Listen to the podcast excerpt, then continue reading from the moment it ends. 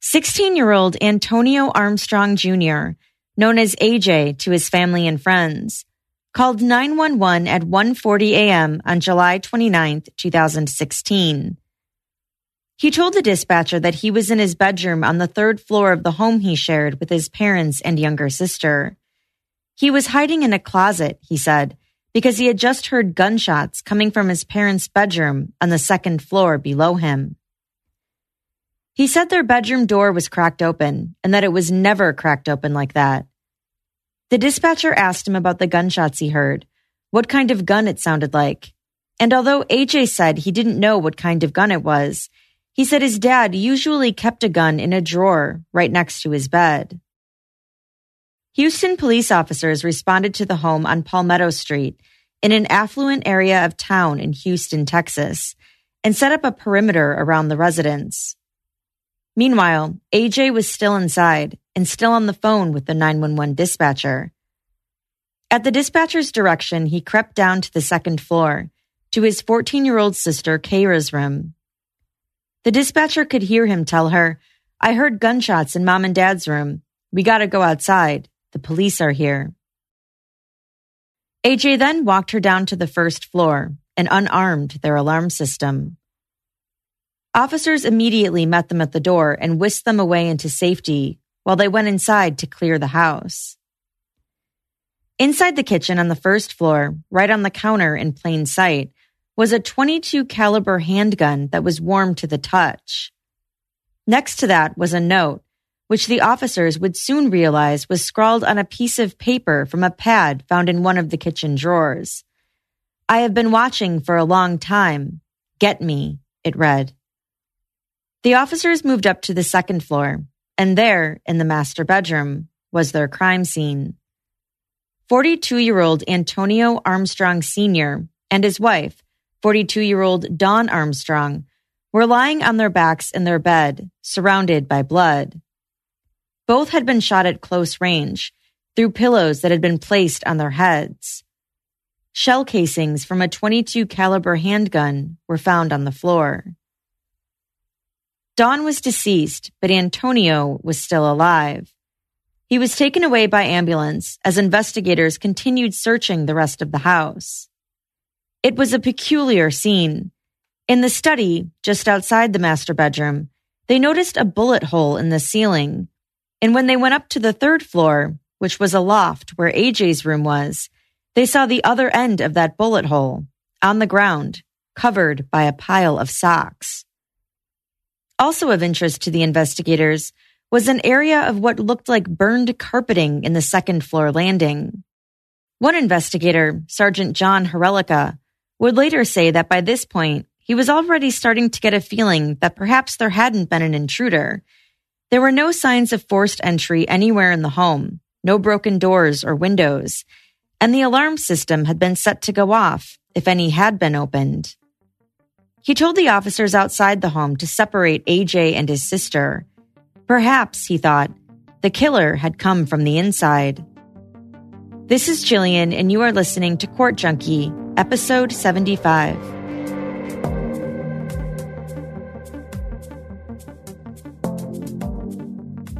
Investigator Jimmy Dodson with the Houston Police Department spoke to reporters who had gathered outside the home. He said Antonio had been taken to a local hospital and was currently in critical condition. He reassured them that they were following up on some leads, but that they couldn't discuss what those leads were. Can you say if the, can you say this is not a murder-suicide, or you're leaning towards that, or just, you know, obviously we can't like- really say anything. It's too preliminary right now. Um, we can't really lean either way. That's why we're trying to chase these leads down, make contact with a couple of people, and, and narrow things down so that we can make that determination. Leads. What are some of them? What do you? What questions are you trying to answer? I can't disclose that right now um, to you. Unfortunately, um, it's things that's got to stay internal for now. But um, once we get more updates, we'll be able to. to with you guys. Were the kids able to tell you, hey, we think someone did this? I mean, are they able to give any information that's helpful? Again, I can't give you that information right now. Like I said, I don't want to compromise the investigation, so. He reiterated that there were no signs of forced entry. So no sign of forced entry into the house, though? There was not any sign of forced entry at this any, point. Any sign of some type of scuffle in the bedroom, or... Uh, there was just the, no. I mean, everything looked like it was in place. So that's what we're trying to follow up on and, and figure out. So that's where we are right now. We've been told by several people this is a big crime scene. What, what do you mean? What does that mean? It just means that it's it's just got a lot of moving parts to it is all. That's all that that means. It's not necessarily like a large geographic crime scene. It's just a large crime scene in, in that it entails a lot of uh, a lot of evidence collection, a lot of things like that. And so that's why it's so time consuming. He said some of the family's relatives had come to the house and that they had been interviewed about the background of the family. Any prior domestic situations between this? Absolutely not. This was an outstanding family. Um, the the male in the family was an absolute hardworking breadwinner. Um, he he's uh, he's an associate pastor in the area at a church that I'm not sure of. He's he's a great guy. Um, and the family, the mother was uh, apparently a great mother, um, according to family members. Um, and like I said, it was it was kind of the all-American family, and that's why we're trying to do our best to uh, get down to what's going on in this household and figure out. Um, You know who our suspects are, so we can uh, we can button this up for people.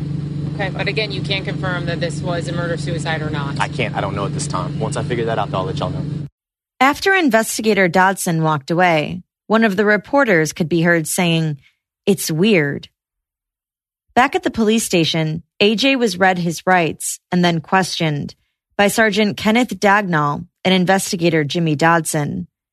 By this time, it was just after seven forty-five in the morning. The first few questions were about the Armstrong's family dynamics. A J told the officers that he and his father were close and that he and his siblings had some issues with their mom, but that it was nothing big, just family stuff. In addition to A J and his fourteen-year-old sister, Kaira, there was a third sibling too, their older adopted brother named Josh. Josh was twenty years old and no longer lived in the Armstrong house, although he did live nearby. A J said that Josh and his mom were like identical people. A J was then asked about what he saw and heard. He told the officers that he hadn't been feeling well that day and that he, his parents, and his sister were all in the house by nine p.m. At around one or two a.m., he said he heard his parents' door open, which would typically mean that one of them was getting up to get a snack. So he went downstairs to the second floor so he could ask whichever one it was for some medicine. That's when he heard two gunshots and saw a man wearing a mask running away. He turned around and ran back upstairs to hide in his closet and call nine one one. He said his dad owned a gun, but that he himself had only used it once at a gun range when he was eight years old. Sergeant Dagnall asked him about that bullet hole in the ceiling of the study that matched a hole on the floor of A J's room. A J asked, "There's a bullet hole in the ceiling?" Sergeant Dagnall said yes, that it looked like it was a fresh bullet hole, and A J then told him that he had touched the gun a few weeks prior. He said he had been playing around with it and that he had laid a pillow and blanket over it to stop the bullet when he fired, but that instead it shot through the pillow and blanket and into the floor. But A J swore that he never touched the gun the night before. Sergeant Dagnall wasn't believing him and asked how an intruder would have had time to leave the gun on the kitchen counter, write a note, and then get out before police arrived. A J agreed that it was odd and said he didn't understand how the intruder could have gotten out, or how he could have even gotten into the house for that matter. Sergeant Dagnall then asked about a statement A J had made on the nine one one call, how at one point he had said, "It's all my fault." A J said that what he had meant was that he had felt guilty for not doing anything about the intruder when he saw him. But again, the investigators didn't believe him. Investigator Dodson insisted that no one came into the home that night, and then pointed to A J's calm demeanor, even though his mother was dead and his father was in critical condition. A J responded that he had been crying earlier, but that his brother Josh had calmed him down. Regarding the burn mark on the second floor stairway, A J said that it was something that he and his dad had argued about, that he had been playing with a match a few days earlier and that the carpet had caught on fire. He said he had lied to his dad at first, but then they had talked about it and worked it out. That when they do have problems, They always sit down and solve them. Sergeant Dagnall asked A J if they would find any gunshot residue on his hands and clothes, and A J said no. There will be no gunpowder. Nothing like that will come back on me. I had nothing to do with this, he said. He said his brother Josh had even told him that his story didn't make any sense. He told them that he understands how it looks like it was him, but that it wasn't. But despite his denials, A J was arrested and charged with murder. But because he was only sixteen years old at the time, he was taken to Harris County Juvenile, and his identity was kept a secret from the media. Not long after A J's arrest, Antonio Senior passed away from his injuries. It didn't take long for news of the murders to spread throughout the community. Antonio and Dawn Armstrong were well liked, and as Investigator Dodson said earlier when talking to reporters, the Armstrong family really was known as an all-American family. Antonio was a former N F L player. He had played for the Miami Dolphins in nineteen ninety-five after playing for Texas A and M in college. And now he was a fitness instructor, and he and Dawn owned a few gyms in the Houston area, one being First Class Training in Bel Air. Antonio was also a motivational speaker and an associate pastor at his mother's church. A makeshift memorial was set up at the Armstrongs' gym, with flowers and signs that read, "Antonio Armstrong and family, our hearts and prayers are with you." Since Antonio had succumbed to his injuries, A J's charges were upgraded to capital murder. In Texas, capital murder is reserved for certain types of homicides, such as the killing of more than one person at the same time. But nearly everyone who knew A J and who knew the Armstrong family were standing behind him. At his first hearing, A J stood in front of the court, wearing a green prison-issued jumpsuit. The judge told him he was facing some very serious charges. Surrounding A J were at least a dozen family members, including Antonio's mother, who was there to show her support. A J's attorney, Rick Detoto, spoke to reporters afterwards. "He's a great kid from a good family. There's absolutely no motive. It doesn't make sense," he said. Not long after the hearing, a Facebook page run by the family was started, a page that asked the community to join them in trying to free A J. A week after Antonio and Dawn were killed, a funeral was held for them, and A J was allowed to attend. Close to three thousand people showed up for the service. A J was denied bail and remained in custody at the Juvenile Detention Center. But in March two thousand seventeen, eight months later, a judge decided that A J would stand trial as an adult. His name was released to the public, he was transferred to the Harris County Jail, and he was now facing life in prison with the possibility of parole after forty years if convicted. The death penalty wasn't applicable because he had been a juvenile at the time the murders occurred. According to the order, the court took many factors into consideration when making the decision to try him as an adult.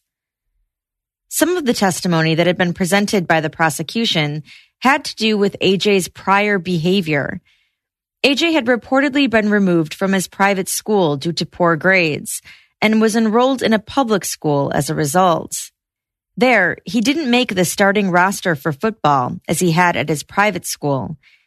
He had also gotten into trouble with his parents for smoking marijuana, and just prior to their deaths, Antonio and Dawn had reportedly taken away his car and cell phone. The judge wrote that there was probable cause to believe he had committed the crime, and, quote, "Respondent appears to have planned aspects of this crime in practicing with the handgun used to kill his parents in his bedroom through a pillow and comforter prior to committing the murders. The respondent used an accelerant to start a fire outside his parents' bedroom on the second floor landing, but then stated it was accidental. The respondent scrawled and left a note on the kitchen counter with the handgun used to kill his parents in an apparent effort to direct what he knew would be a police investigation of their deaths.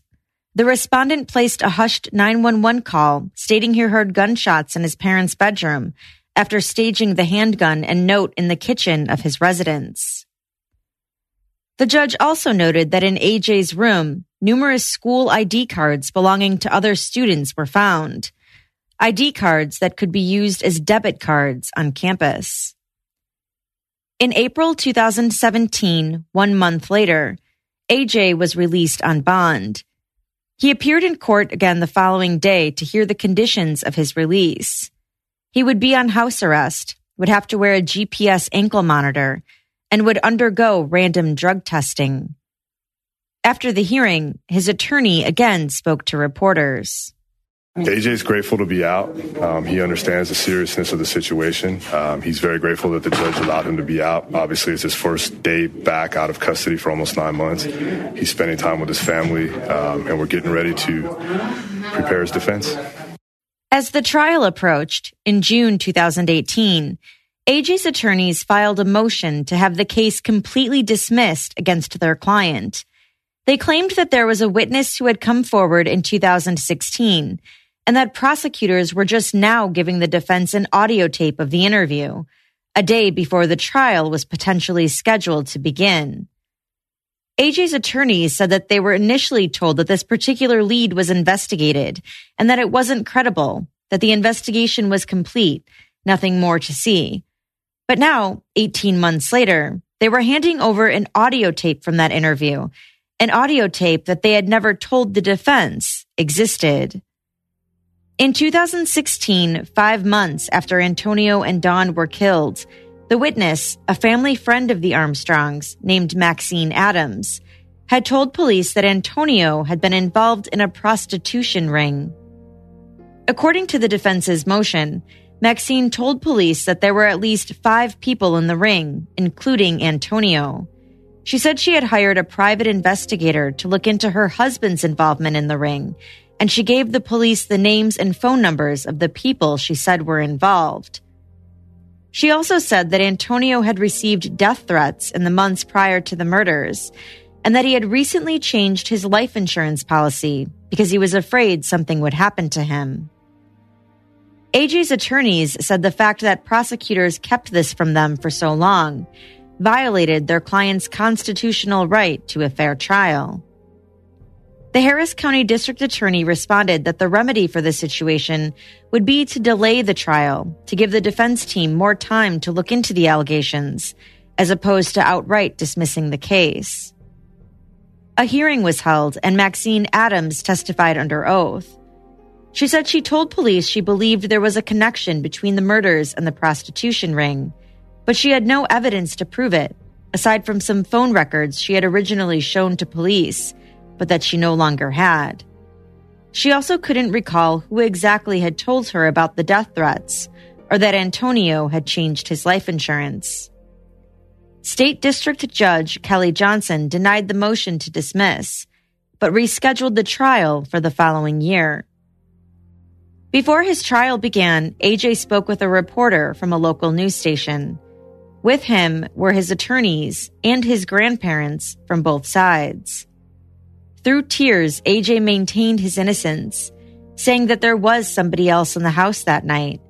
He said that it's been really hard to not have his parents anymore, and then to be accused of something of this magnitude. It just makes everything so much worse, he said. A J's trial started in April of two thousand nineteen. He was now nineteen years old. Harris County District Attorney John Brewer told the jury that on the night of July twenty-eighth, twenty sixteen, the Armstrongs had set their alarm at nine fifty-two p.m. It was set to the stay setting, which means the door and windows were monitored in case of a break-in. The setting allows for movement inside the house, but will set the alarm off if anyone from the outside comes in. He said inside the home that night were Dawn and Antonio in their bedroom on the second floor, their fourteen-year-old daughter Kaira, whose bedroom was on the opposite end of the second floor, and A J, whose bedroom was on the third floor. He said the alarm was set and all the doors and windows on the first floor were closed, locked, and monitored. The windows on the second floor weren't monitored by the alarm, but are thirteen to fourteen feet in the air, and they were closed and locked. In A J's room on the third floor, the windows were closed with the screens on. That was the safety bubble that had been set up by the Armstrongs when they went to bed that night, Brewer said. He then described the murder scene. Dawn was on the left side of the bed. She was shot twice in the head while she laid there, safe and sound and healthy. Quote, she probably never knew it was her son who killed her. Next to her, on the right side of the bed, lay her husband, Antonio. He was shot once in the head. Brewer told the jury that the gun that was used to kill Dawn and Antonio came from inside the house. It was, in fact, Antonio's gun. He said the alarm never went off that night, but that it did what it was supposed to. It protected them from things outside the house coming in. At one forty a.m., A J called nine one one and told them that he had heard gunshots in his parents' room and that he was hiding in the closet. The alarm hadn't gone off. Police arrived minutes later, and they set up a perimeter around the house. And the police started to learn some things immediately about the house, and you can imagine how this how this situation was. Uh, the police have people inside of a house. Uh, shots have been fired, and it's a from their perspective, it's, a, it's possibly a very dangerous situation for everybody. Maybe the people inside of the house, and certainly the officers going into a house where they think there may be a firearm. And but what they learn as they get there is um, the front door is still locked. And they're kind of looking around for forced entry. Is this a, a home invasion? Is this a burglary? Is this a robbery? What is this? And there is none. See, the windows don't seem to be broken. Screens are on. Front door's locked. We can't get in. And in fact, what they find out is, because they're, they're talking to the nine one one operator who's talking to the defendant. And the nine one one operator's giving them information. And so what they find out is, they want the kids to come out. They want the defendant to come out, and they find out about his sister, and they want his sister to come out too, because they don't know what's happened at this point. They want them to be safe. But they can't get into the house because the doors are locked and the alarm system's on. And so what has to happen before the police can go in is the defendant has to come down, and the defendant has to disarm the system, which he does. And the police, he comes to the front door with his sister, and he unlocks it, and the police get him out. And they go in. And what the police find when they go in, of course, they find Dawn, who is now dead. And they find Antonio Senior, who is fighting for his life in the bed. But they search the house, and they find nobody. He said they looked at the windows, and everything seemed to be closed and perfectly in place. And that's when they started realizing that the killer didn't come from outside the house. Well, another thing that they find is, is they find the gun on the left behind by the killer. It doesn't necessarily make sense to them because they're not used to the killer being within. They're used to somebody coming in, so the killer left the gun. And it's on the kitchen counter, and it's with a little note that's kind of scribbled. Looked like somebody tried to do a, I'm, I'm four years old, and I, I write like this. I've been watching you for a long time. Somebody, the police are thinking somebody that came in and committed a murder, left the gun, and left a note to scare the people that he just killed? This doesn't make any sense. He described how the officers went upstairs and discovered Antonio and Dawn, who both had pillows over their heads. That really means something. You're a murderer and puts pillows on somebody's heads. Maybe you don't want to see what you did. He said one of the senior officers told the other officers to separate the kids because it was all starting to make sense to him. So the police officer starts to figure it out and he puts it together.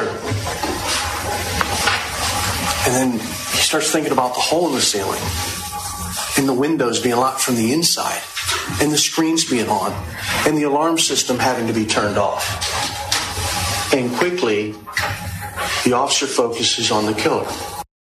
He said investigators collected evidence and then the long process of testing it began.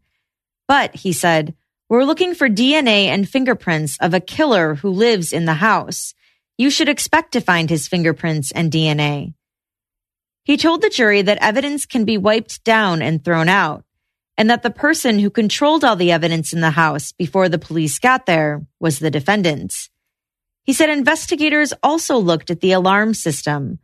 Although the motion detectors weren't set to go off, they could still detect motion.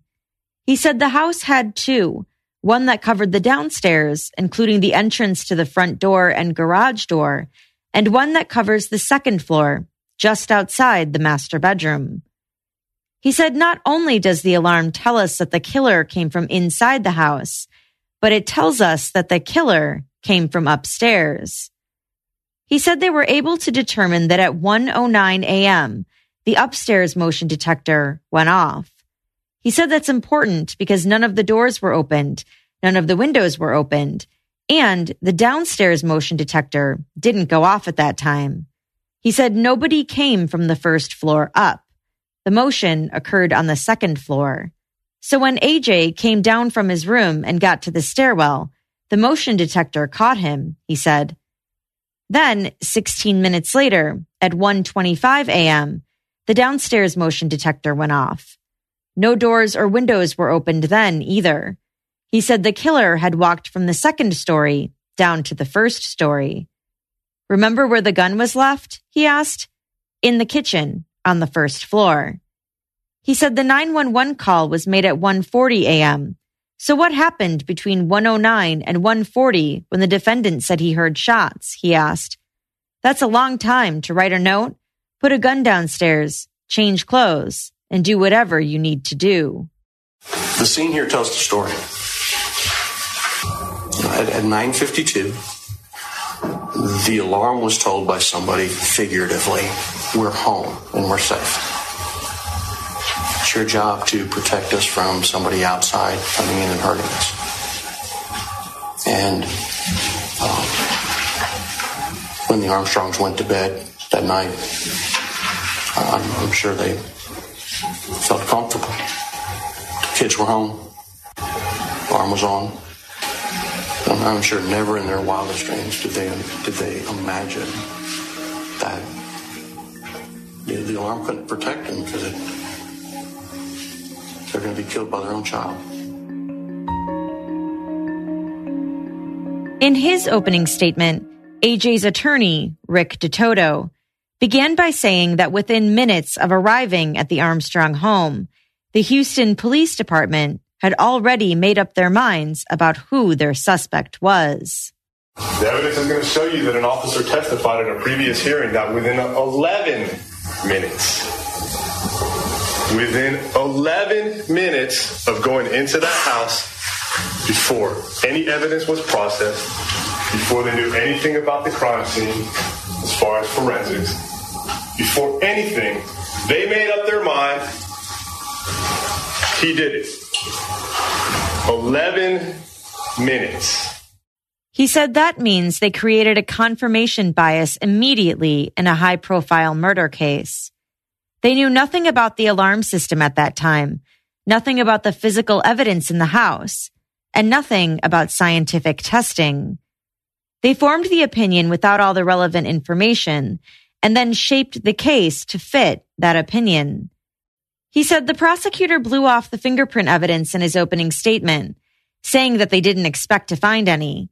But what he didn't tell you, he said, was that none of A J's fingerprints were on the weapon, nor were his fingerprints found on the shells. He said, in fact, A J's fingerprints weren't on anything related to that gun. Not on the slide, not on the magazine, on the handle, nothing. There was also none of A J's D N A on anything related to the gun. Not on the bullets, on the magazine, on the slide, nothing. Detoto then told the jury what gunshot residue is. He said that when someone fires a weapon, the gas expands and it gets on your clothes, arms, hands, hair, everywhere. There was no gunshot residue on A J, not on his body, and not on his clothes. Sure, he said, as the prosecutor had stated, A J could have wiped it down and washed his hands. But at a pretrial hearing, Sergeant Dagnall had testified that he looked at all of the sinks in the house and that they were bone dry. There was no indication anywhere in that house that A J ever washed his hands. And most importantly, he said, the prosecution says that Dawn and Antonio were shot at close range, but A J didn't have any blood on him. None. Not anywhere on him, nor on his clothes. And Houston P D had control over the house, he said. They could have searched anywhere and tested any clothes. If they had found blood from his parents in his room, for example, the case would be a slam dunk, but they didn't. He told the jury that there was a lot of reasonable doubt in this case.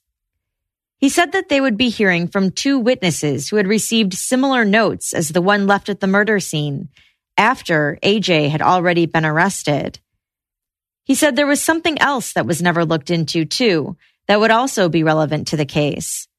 Shortly after Antonio and Dawn passed away, their gym was broken into.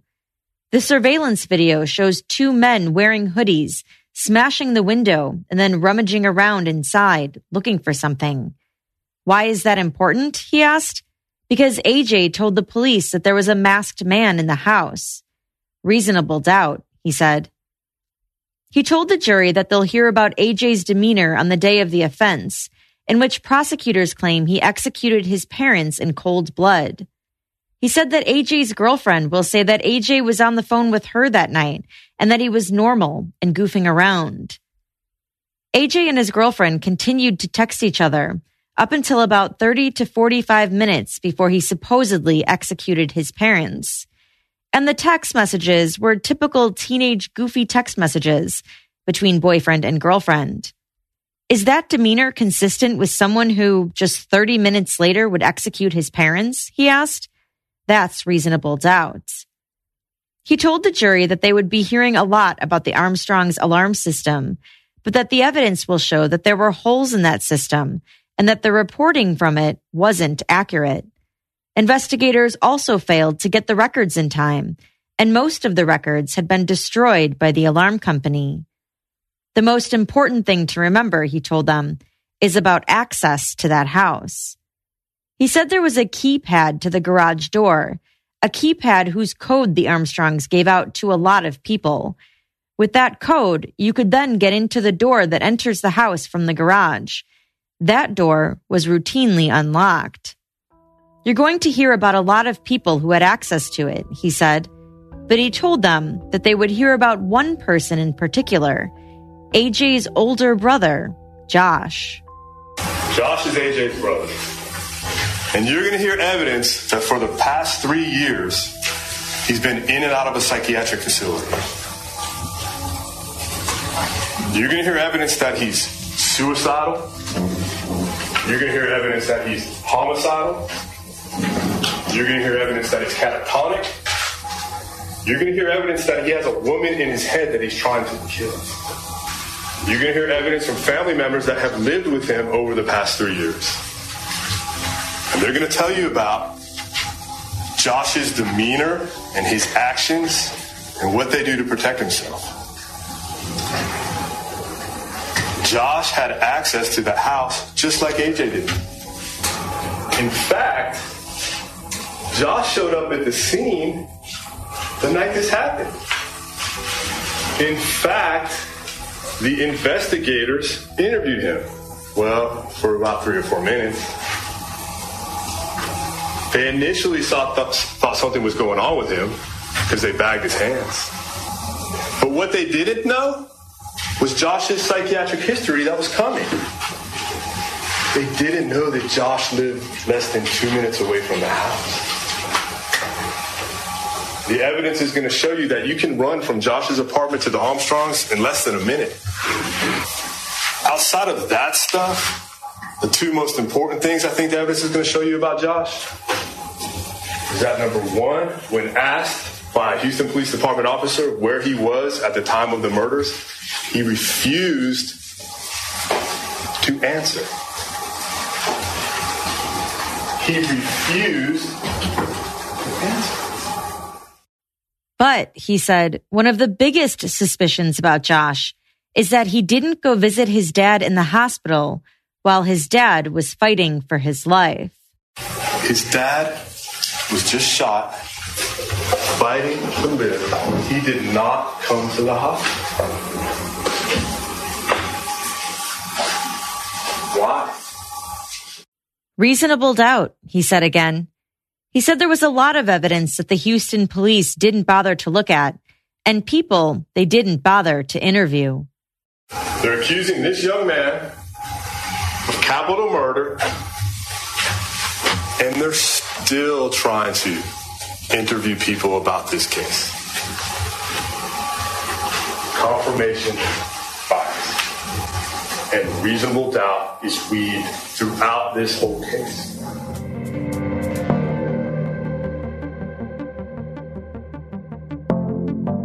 The state began their case by calling the initial responding officers to the stand. Sergeant John Herelica testified that he initially thought it was a domestic violence situation, but when he didn't find a gun in their bed, he thought that either A J or his sister were responsible. He said his gut told him that it was going to be A J. He told the other officers to separate the siblings, and both were handcuffed with bags placed over their hands to protect any possible gunshot residue. He described Kaira as looking shocked and scared, but A J was just normal and kind of calm. On cross-examination, Detoto asked him how many people he told at the scene that he thought A J was a suspect, and he estimated about five. A J's nine one one call was played for the jury. There were many parts that were difficult to hear, and so the prosecution provided a transcript of what they said they thought he was saying, although they admitted that some parts might not be exactly what was said. The call starts with A J giving the dispatcher his name and saying that he heard gunshots coming from his parents' bedroom. When asked if any medical attention is needed, he says, I, I heard gunshots, so I don't really know, because I... In your parents' bedroom? The dispatcher asks. Yes, and their door is cracked open. And it's never cracked open. He is asked if it sounded like a handgun, a rifle, or a shotgun, and he responds, I'm not good with guns, but I, I guess like a, I don't know, um, fifteen or something like that. I know my dad has a gun underneath the, God, where does he keep his gun? Um, I think he keeps it in the drawer right next to his bed. A J says he's in his bedroom on the third floor, hiding in a closet, and that his little sister is downstairs. Four minutes into the call, A J says, how'd you get into our house?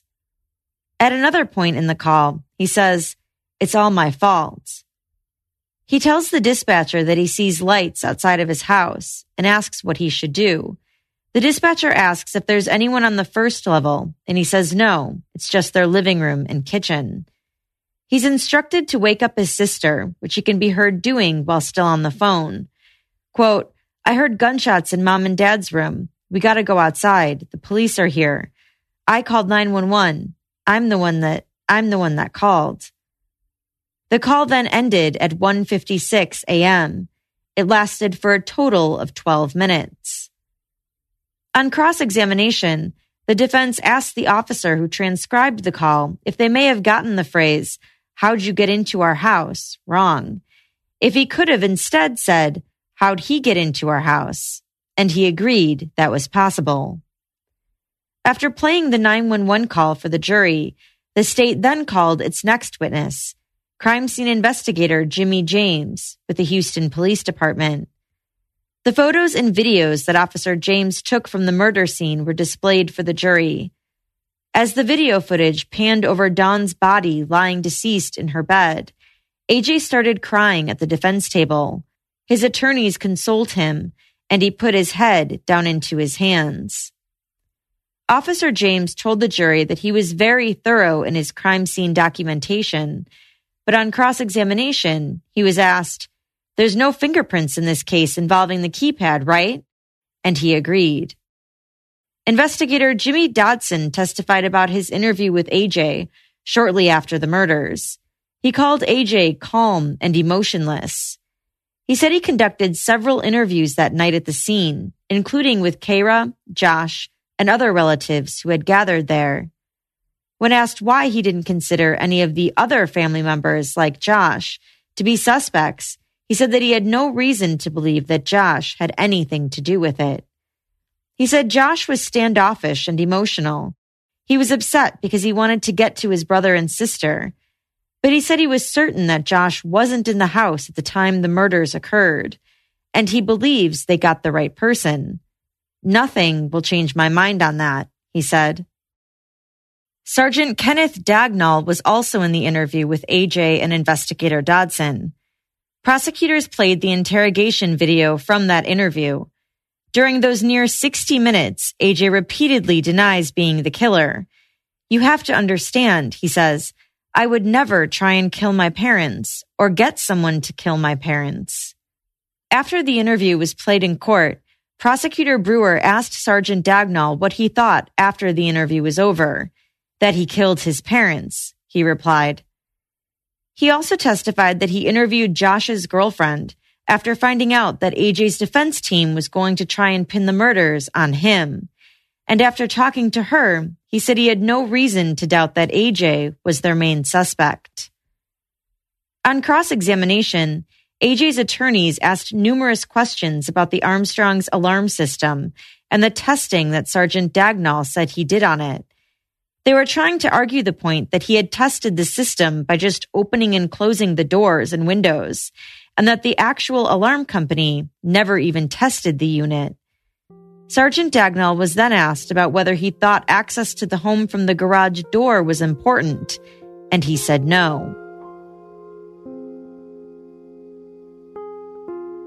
Another recording was played in court, this time from A J's interview with the magistrate judge shortly after the murders. The judge read him his rights, and shortly after, A J asked, "No one's told me anything, so I'm really out of the loop. So, like, how's my dad doing?" Deborah Lynn was an arson expert the state called in to testify. As you'll recall, A J had said he had burned the carpet by playing with matches in the days prior to the murders, and that he and his dad had initially argued over that. Lynn testified that she analyzed a piece of the carpet, along with a match and a bottle of rubbing alcohol that was found in A J's room. She said gasoline was detected on the carpet, and that gasoline and rubbing alcohol were both found inside the bottle. On cross-examination, she said she has no idea when the carpet was burned. Prosecutors also called Josh's former girlfriend, Hannah, to the stand. Hannah testified that she and Josh were living together at the time of the murders in two thousand sixteen. They lived just a couple streets away from the Armstrongs' house. On the night of the murders, Hannah said Josh and his cousin Trenton were at home playing video games. She went to sleep at about ten p.m. and recalled Josh waking her up at two a.m., yelling that A J had called and said something about someone being in the Armstrong's house. He and Trenton ran out of their apartment, and when she talked to him on the phone a few minutes later, he told her that someone had shot his parents and that they were gone. Hannah said she then called nine one one. Forensic experts who analyzed D N A and fingerprints in the case were also called to testify. No D N A was found on the gun or on the magazine, but there was D N A found on the gun's case. That D N A did not match A J. A latent print examiner testified that no fingerprints were detected on the gun, magazines, notepad found in the kitchen drawer, pen that was used to write the note, the note itself, or the gun case. There were fingerprints found inside a box of bullets, but the prints weren't strong enough to make any sort of determinations. As for gunshot residue, Jason Schroeder from the Harris County Forensic Science Center testified that there was no gunshot residue found on A J, Kaira, or Josh, but he stressed that just because there wasn't any doesn't mean that they weren't near a gunshot. There could be a number of reasons for its absence. Stephen Hill, A J's former football coach from his former school, Kincaid, called A J a standout and said that he was very special to him. He had also grown close to Antonio over the years. When asked about what he saw with A J's interactions with his parents, he said Don was always harder on him than Antonio and that he never saw him argue with his father. He testified that Antonio had decided to pull A J from Kincaid after he was finished with his junior year in two thousand sixteen. A J was instead going to attend a public school that following fall, Lamar High School, something prosecutors theorized A J was unhappy about. On cross-examination, Hill was pressed on why A J was leaving Kincaid for Lamar.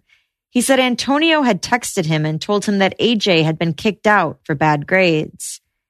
At that time, Hill himself was no longer working at Kincaid, but at another school, Saint Pius the tenth High School. He said after A J left Kincaid, A J asked him if he could play for him at Saint Pius the tenth and if he could get him some sort of financial help in order to do so. But A J's parents wouldn't let him. Andrew Martier was the former headmaster at the Kincaid School.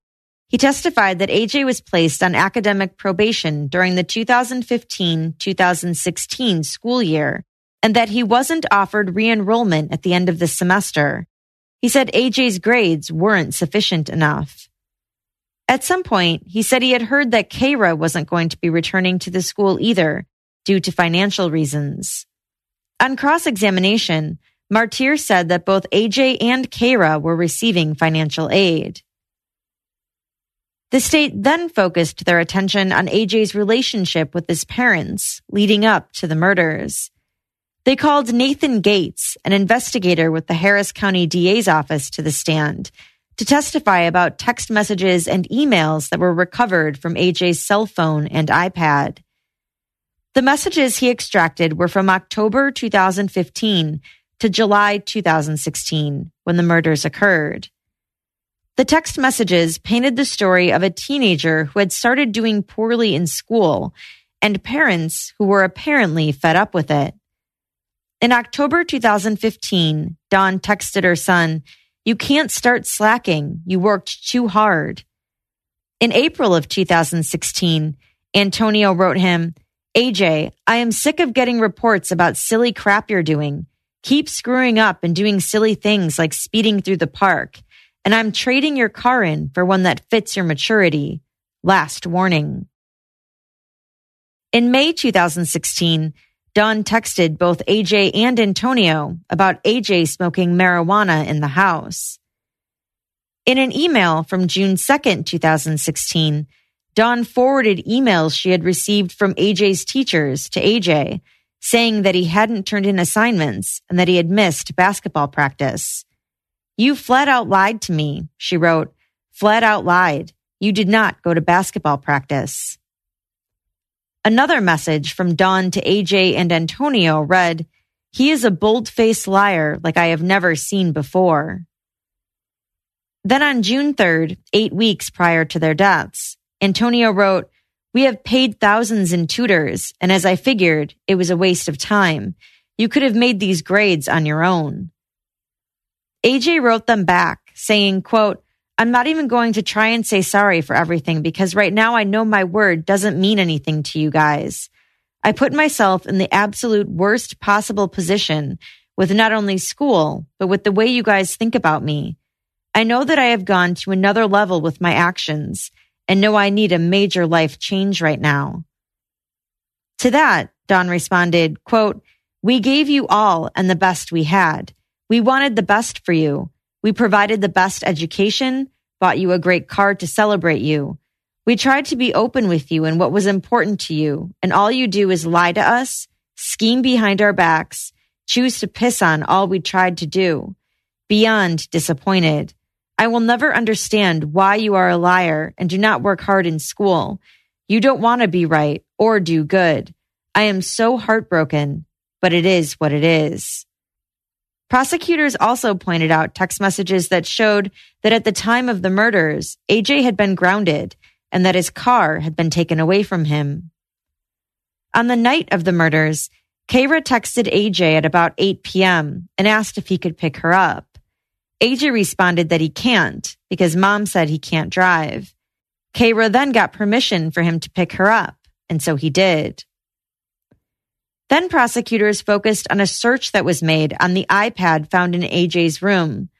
On the morning of July twenty-seventh, two days before the murders, someone who was logged into A J's Apple I D conducted a web search for, quote, how to rig a car so that it explodes when it's turned on. On cross-examination, the defense brought up other text messages during that same time frame that were loving and positive. On the night of the murders, A J had been texting with his girlfriend. He had also texted his brother Josh and asked if he could borrow his car for an upcoming trip he was planning on taking. The state also called two employees from the alarm company, both of whom testified that the Armstrongs' alarm system seemed to be working properly the night of the murders. But on cross-examination, one of the employees admitted that the alarm system could be compromised by intruders. He also said that he couldn't be sure if the system had been installed properly or if the motion sensors had ever been tested. He also acknowledged that motion detectors could be avoided by types of clothing. Simply put, the sensors pick up body heat, and if you're covered up, the motion sensors may not detect that. Ana Lopez, a forensic pathologist, testified about the causes of death. She said Dawn died instantly after having been shot twice in the head, once behind the right ear and another through the right ear. Antonio had been shot once in the head. Part of the bullet left the skull, but part went into his brain. She said the shots were fired from at least two and a half to three feet away. A J openly cried at the defense table while listening to this testimony. And afterwards, the state then rested their case. The defense called Jim Parker, an electronic security expert, to the stand to testify about his findings from the Armstrongs' security system. His opinion, after visiting the home numerous times and testing the system himself, was that the system they had was not reliable. For example, he said it was possible that someone could have entered the house through the garage door without it ever registering in the system. He also had doubts that it was installed properly. On cross-examination, prosecutor John Brewer pointed out to the jury that Parker was paid nearly fifty thousand dollars for his work on the case. A woman named Joanna Oakes testified next. She said that she knew Antonio from having been a client of his at one of his gyms. She said she eventually started dating another trainer there named Tony Hood, and that together she and Tony ended up leaving Antonio's gym to start their own. Their gym opened up nearby. Joanna told the jury that in June two thousand sixteen, about a month before the murders, Tony had received a note telling him to stop pursuing the business. She said after the murders, she too found a note. This one was on the windshield of her car. She said the note read, "We are watching you," and that she was very afraid. Then later, she said there was another note. This one was written in dust at the new gym she had opened up with Tony that also said, "We are watching you." She said she had no idea what the messages meant. A J's girlfriend, Kate Ober, took the stand next. She told the court that she and A J had been dating for about four and a half years, and she was adamant that A J was not capable of murder. She told the court that A J's relationship with his parents was really good. She never saw any problems between them, and A J's demeanor was completely normal on the day of the murders. She told the court that they had been texting all night, up until almost midnight. She said he was his normal, happy, goofy self, and that they had been dealing with some typical teenage drama. There was a boy at school named Blake who had said some things about her that weren't true, and A J had even gone to ask his dad for advice at one point. At around nine p.m., she and A J spoke on the phone. Kate testified that Josh Armstrong had lived in the Armstrongs' home in the same room as A J until about two weeks prior to the murders. On cross-examination, prosecutors questioned Kate further about A J's relationship with his parents. They brought up the fact that A J and his parents had often argued about his marijuana usage, his spending of money, and his lying. But Kate maintained that just because you fight with your parents doesn't mean your relationship with them is terrible. She said they were A J's best friends. Prosecutors also brought out text messages between Kate and A J, where they would argue about A J's marijuana usage and lies. In one exchange, after he had been arrested, Kate confronted him about how he had lied to her about why he had left Kincaid. She wrote that she feels like he always lies to her. A J's sister, Kaira, also testified on his behalf. She, too, said that A J and her parents had a normal relationship, and she, too, said that he was acting like his normal, happy, and goofy self on the day of the murders. She said she knew about A J's failing grades at Kincaid, but said he was excited about starting at his new school. As for the night of July twenty-eighth, she said that she went to bed around eleven p.m., and that the next thing she remembers is A J waking her up and telling her that she needed to go downstairs with him. She said she was half asleep at the time. When they got outside, she and A J were separated, and she was put into a police car while her hands were bagged and tested for gunshot residue. She recalled seeing her brother Josh arriving at the house, and she said he smelled like weed and was acting high. She told the jury that there were numerous people who would come over to their house and who would enter and exit through the garage. She said anyone and everyone her parents knew used to come over and would use their keypad. She also said she knew about problems with their alarm system. She said sometimes the alarm would set when a door was still open, or that sometimes it would go off randomly. It was really finicky, she said. When asked more about her brother Josh, she said that when he came back from college in May, he was different. He was distant and acted like the black sheep of the family. She said he acted like Antonio and Dawn loved her and A J more than him because he was adopted. She said Josh was doing a lot of drugs and would talk to himself in the restroom for hours. He would even hear demons and at one point thought he was Satan. She said he also didn't seem to care about his appearance anymore. After the murders, Josh started to become violent. He was doing more drugs and was hearing voices in his head. At one point, he even tried to burn down their grandma's house. One of A J's aunts, Renee Winston, testified that she was very close to the Armstrong kids and that A J was very close with his dad. Renee said she used to work at the gym with Antonio, and she told the court how the gym was broken into just twelve days after the murders. She said it had never been broken into before. The surveillance video from that break-in was played in court. Two men wearing hooded sweatshirts can be seen breaking the glass and ducking around inside. They appear to be searching for something. They then steal the computer at the front desk and walk out.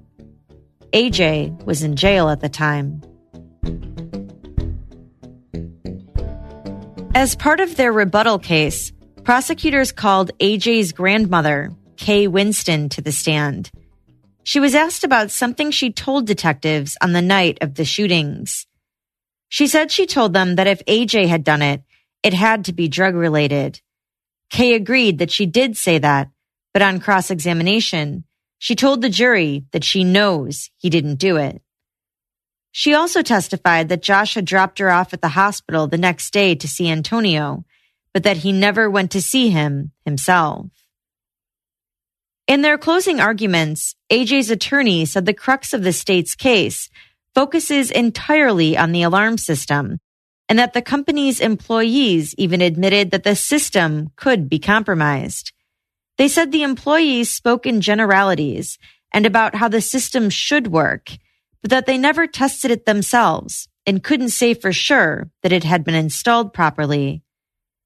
They pointed out that according to A J's girlfriend, Kate's testimony, A J went to his dad that night for advice, and that the state would have you believe that somewhere within an hour of that, he then went and killed his parents. They said that doesn't stand to reason, and that the state's position is absurd. They pointed out that there was never any testimony about A J being upset with his parents at all that day or the day before, because it doesn't exist. They said the majority of Kaira's testimony is undisputed, and they said she even told police the night of the murders that the alarm system hadn't been working properly. A J's attorney, Rick Detoto, acknowledged that A J was not a perfect kid, but that he was going through normal sixteen-year-old stuff. He said the state tried very hard to come up with a motive, but that they failed. And he again reiterated that the responding officers had made up their minds in minutes. We don't convict people on hunches or gut feelings, he said.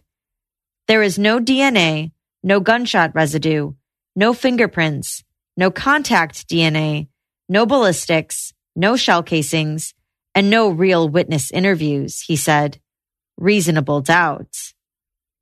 He brought up Officer James's testimony and how investigators never did anything with the keypad on the garage. He said everyone went into the house that way, family, friends, neighbors. How is it not important to see if someone gained entry through that way? He said they also never went around the neighborhood looking for surveillance cameras. What quicker way to prove his innocence or guilt, he asked. But it doesn't fit into their theory, and so they didn't care. He held up a photo of Josh Armstrong leaning against a police car, his eyes closed, the night of the incident. Was Josh a suspect? No, not according to anybody involved in this case. They only interviewed him for four minutes, and prosecutors haven't interviewed him since. Mister Brewer, have you interviewed Josh Armstrong since that four-minute interview? State of Texas, you have the burden of proof in this case, in a capital murder, where you're trying to send my client to prison for the rest of his life. Where is Josh? They knew a long time ago. That's where we were headed. Where is Josh? At least go interview him. At least have Dagnall, he's right there. Go talk to Josh. Find out what his situation is. What is his story? Was he involved? Was he not involved? Where was he? Who was he with? We'll never know because they made that decision. And up until right now, whatever time it is, twelve twenty-four, they have yet to interview Josh again or make any attempt to figure out what happened. That's reasonable doubt because they don't want to know. He then listed off all the reasons why Josh likely committed the crimes. Outside of Josh being a suspect, let's talk about Josh. He lived minutes away. He had complete access to the house. He could go through the door, the garage door, and had a key. Kaira said he was the back, he thought he was the black sheep of the family, upset with his parents, felt A J and Kaira were treated better, behavior changed when he came back from school, hygiene, was not there, he was distant, had a demon in his head. The devil. Talked to himself, locked himself in the bathroom for hours, walked in and out of a church, a door at church uh, multiple times, violent, angry, constantly smoking weed. Objection outside the record. Nobody ever said it before. Ladies and gentlemen, again, remember what the lawyers say is not evidence. Please proceed. Demonic, split personality, tried to burn down grandma's house. Probably violent. You could define that as violent. Tried to burn down grandma's house. Refused to tell C S U James where he was at the time of the shooting. And something that speaks louder to me, I could be wrong, not often right. Josh Armstrong never went to the hospital to check on his dad. He asked where Josh's cousin Trenton is, the one his girlfriend Hannah testified was with them the night of the murders. He said maybe Trenton could give an alibi for Josh, but investigators or prosecutors never spoke with him. Why not just put him on the stand, he asked. Detoto then focused on the gym break-in and those mysterious notes left for Joanna Oakes and her boyfriend, Tony Hood.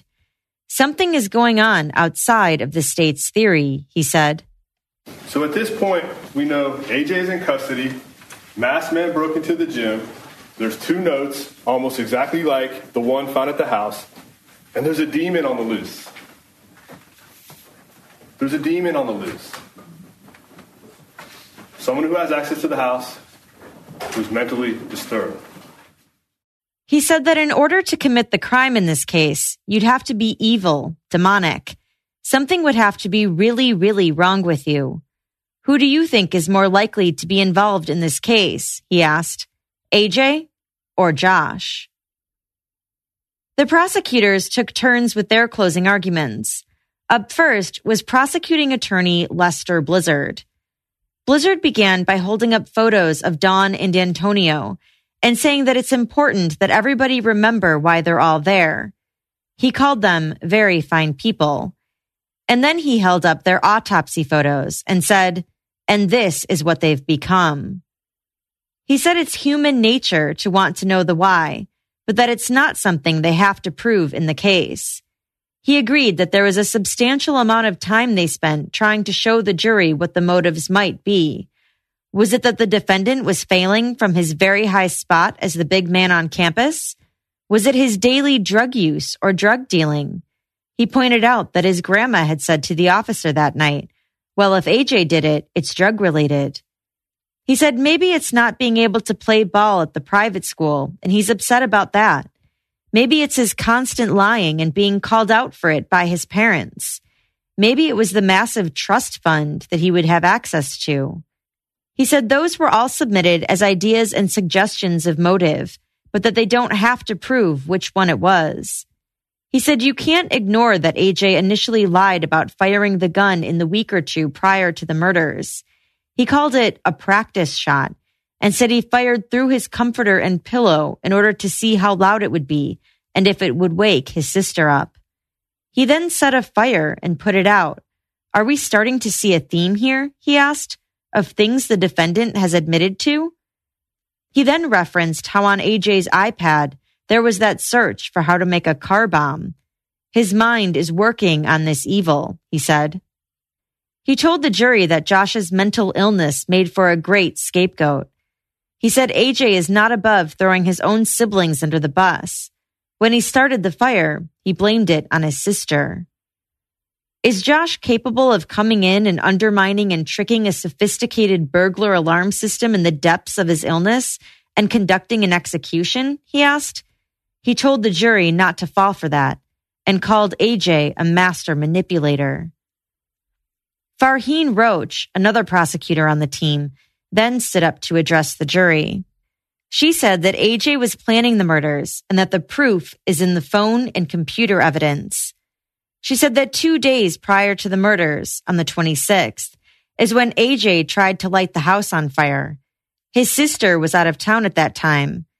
Then his parents took his phone away, and on the twenty-seventh, he searched for how to rig a car so that it explodes when it's turned on, on his iPad. Okay, we all have crazy things in our phone, right? We watch forensic files. We're going to Google something. Does that mean that we're, does that mean if I Googled something crazy that I'm going to kill my parents? No. We are looking backwards at what was going on in this person's life. Okay, so try to light the house on fire. Got my phone taken away. I'm on my iPad looking at this. And then at some point, I'm shooting my father's gun through the floor of my bedroom and then covering up with socks. She said she has seen no indication in any of the evidence, any of the text messages, that Josh is mentally ill. On July eighteenth, she said, Josh and Kaira were even texting about going to the movies. I don't see any indication that Josh is mentally ill in any of the evidence that I've looked at. And the defense told you that there'd be evidence for the past three years that Josh is mentally ill. We don't have that here. This is what we have. Where's that evidence that we were going to see? That Josh was having all these m- mental health problems, homicidal thoughts before the murder? Go look at the messages, because it's communications. It's who this family was and what was going on. She told the jury that contrary to what the defense said, A J was not a happy individual on the day of the murders. She said he was grounded and couldn't drive his car. His girlfriend was out partying that night, and although they were texting, he wanted to be with her. He wanted to be anywhere else but home. She said A J was also texting Josh that night, and that Josh told him, "I can't let you take the Mustang. You drive so crazy, and Mom and Dad said no." Does that sound like a protective older brother that's trying to do the right thing? Or does it sound like a homicidal guy that's about to go crazy and commit these murders? She asked. We have someone here whose freedom is restricted. He's failing out of school and losing focus. She said they didn't call family members to the stand because they don't have to, that the evidence speaks for itself. They didn't call Trenton. They didn't call Josh. She said Josh was having problems after the murders, but that she would be a little torn up too in that situation. Prosecutor John Brewer then closed it out for the prosecution. He said that A J was a master liar and brought up the lies he told in the interrogation with detectives. First, about not having touched his father's gun at all, and then about the fire. And he doesn't have any problems looking you in the eye, looking a police officer in the eye, looking his father in the eye, looking his mother in the eye, and lying to them, looking his girlfriend in the eye, and lying to her. He said the motion detectors didn't pick up movement before midnight, showing that A J never went and talked to his dad that night, like he had told his girlfriend he had. He called it an elaborate deception. According to the phone records, A J was on his phone doing a variety of things until one oh two a.m. Then the activity stops, and seven minutes later, the upstairs motion detector senses motion. From one oh nine to one twenty-five, Dawn and Antonio are shot. The defendant doesn't call nine one one right away. He called at one forty a.m. So what was he doing for thirty-one minutes? Not calling nine one one, he said. He said the alarm had no problems whatsoever and that it was functioning perfectly that night. He also noted that A J said nothing about a masked man in the nine one one call. The uncontested is if you were listening to the nine one one call, what's uncontested is the defendant says nothing about a masked man. Nope. Not even when the operator's asking him what's going on. What's uncontested is in the nine one one call, out of the defendant's own mouth, you will hear him say, "It's all my fault."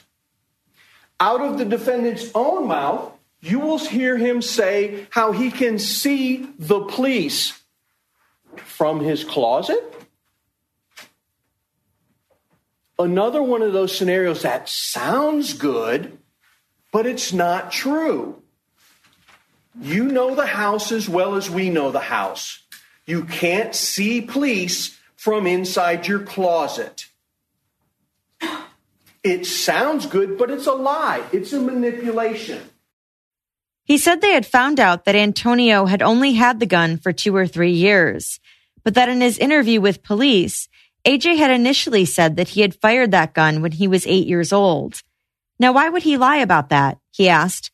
To give himself credibility. He's smart, he said. He told the jury that Dawn was the first one who was killed, and that was unusual, given the fact that you would probably want to take out the former football player first, unless you have a reason for wanting her dead. This tells you why Dawn was killed instantly, he said, holding up the stack of papers with the text messages transcribed. He brought up the fact that A J never said, "I did not kill my parents," in the interview with police, that the closest he got was, "I never would have tried to kill my parents." He said the Armstrong family members never mentioned being suspicious of Josh to the police, and that A J's grandmother, Kay Winston, had actually immediately thought of A J at the scene, that she had immediately blurted out, "If A J did it, it's because of the drugs." How do you explain that, except she knows, he asked. She didn't know anything about the alarm. She, she didn't know anything about how they were shot. She didn't know anything about the gun being Antonio Senior's. She didn't know anything about the note. She didn't know anything about the gun casings. She didn't know anything about the windows being closed. She didn't know anything about no forced entry. All she knows is when the police officer is trying to find out what happened, she immediately says, "Let me tell you something." That's the way it was then. He said the first time the defense mentioned Josh was at trial. At no time did anybody from the Armstrong family ever go to the police and say, Josh. Guess what, ladies and gentlemen?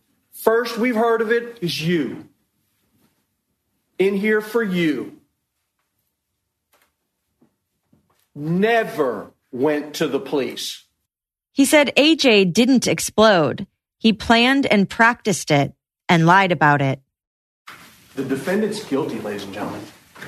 You didn't do it. I didn't do it. They didn't do it. He did it. That's your decision. You need to, you need to tell him that you know the manipulation is over. The lying is over. You didn't fall for it. The jury in the case deliberated for nearly twenty hours total, twice telling the judge that they were unable to reach a verdict, that they were hopelessly deadlocked. They asked to see numerous pieces of evidence, including the home security logs, text messages between A J and his parents, and the note left at the scene. At one point, they even requested the trial transcript for the entire trial, which the judge said they couldn't get. They had to choose a particular witness's testimony that they wanted the transcript of. The judge even read aloud the Allen charge, which is an instruction to encourage the jury to continue deliberating until they reach a verdict. But they were unable to reach a verdict. Four jurors wanted to vote not guilty, and eight for guilty. And so the judge declared a mistrial.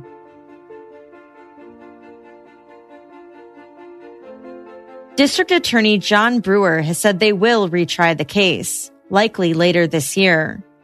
We appreciate the tremendous effort by the jury. Antonio Armstrong Junior murdered two citizens of our county, and we will continue to fight for justice and bring him to trial again. A J's attorneys have said they will continue to fight to prove his innocence. Meanwhile, members of the Armstrong family are calling on the prosecution to drop the charges. A J's grandfather, Don's father, released the following statement on Facebook. Quote, "For those who don't know me, I am Keith Whiteley, the father of Dawn Whiteley Armstrong, and I am reaching out to the citizens of Houston, letting you know that the prosecution has wasted almost a half a million dollars of taxpayers' money on my grandson's trial, and want to do a retrial, which will cost taxpayers another half a million dollars. They have no case, so you are taxpayers and have a voice, and your voice should be saying not guilty. Let's move on. The family has suffered enough." A J is currently under house arrest, waiting for his retrial. And that's all for today's episode. I'd love to hear what you think about this case. Do you believe A J's story about a masked intruder, or do you think he's guilty? What do you think about his brother Josh? Did the defense create enough reasonable doubt? How would you have voted if you were a juror?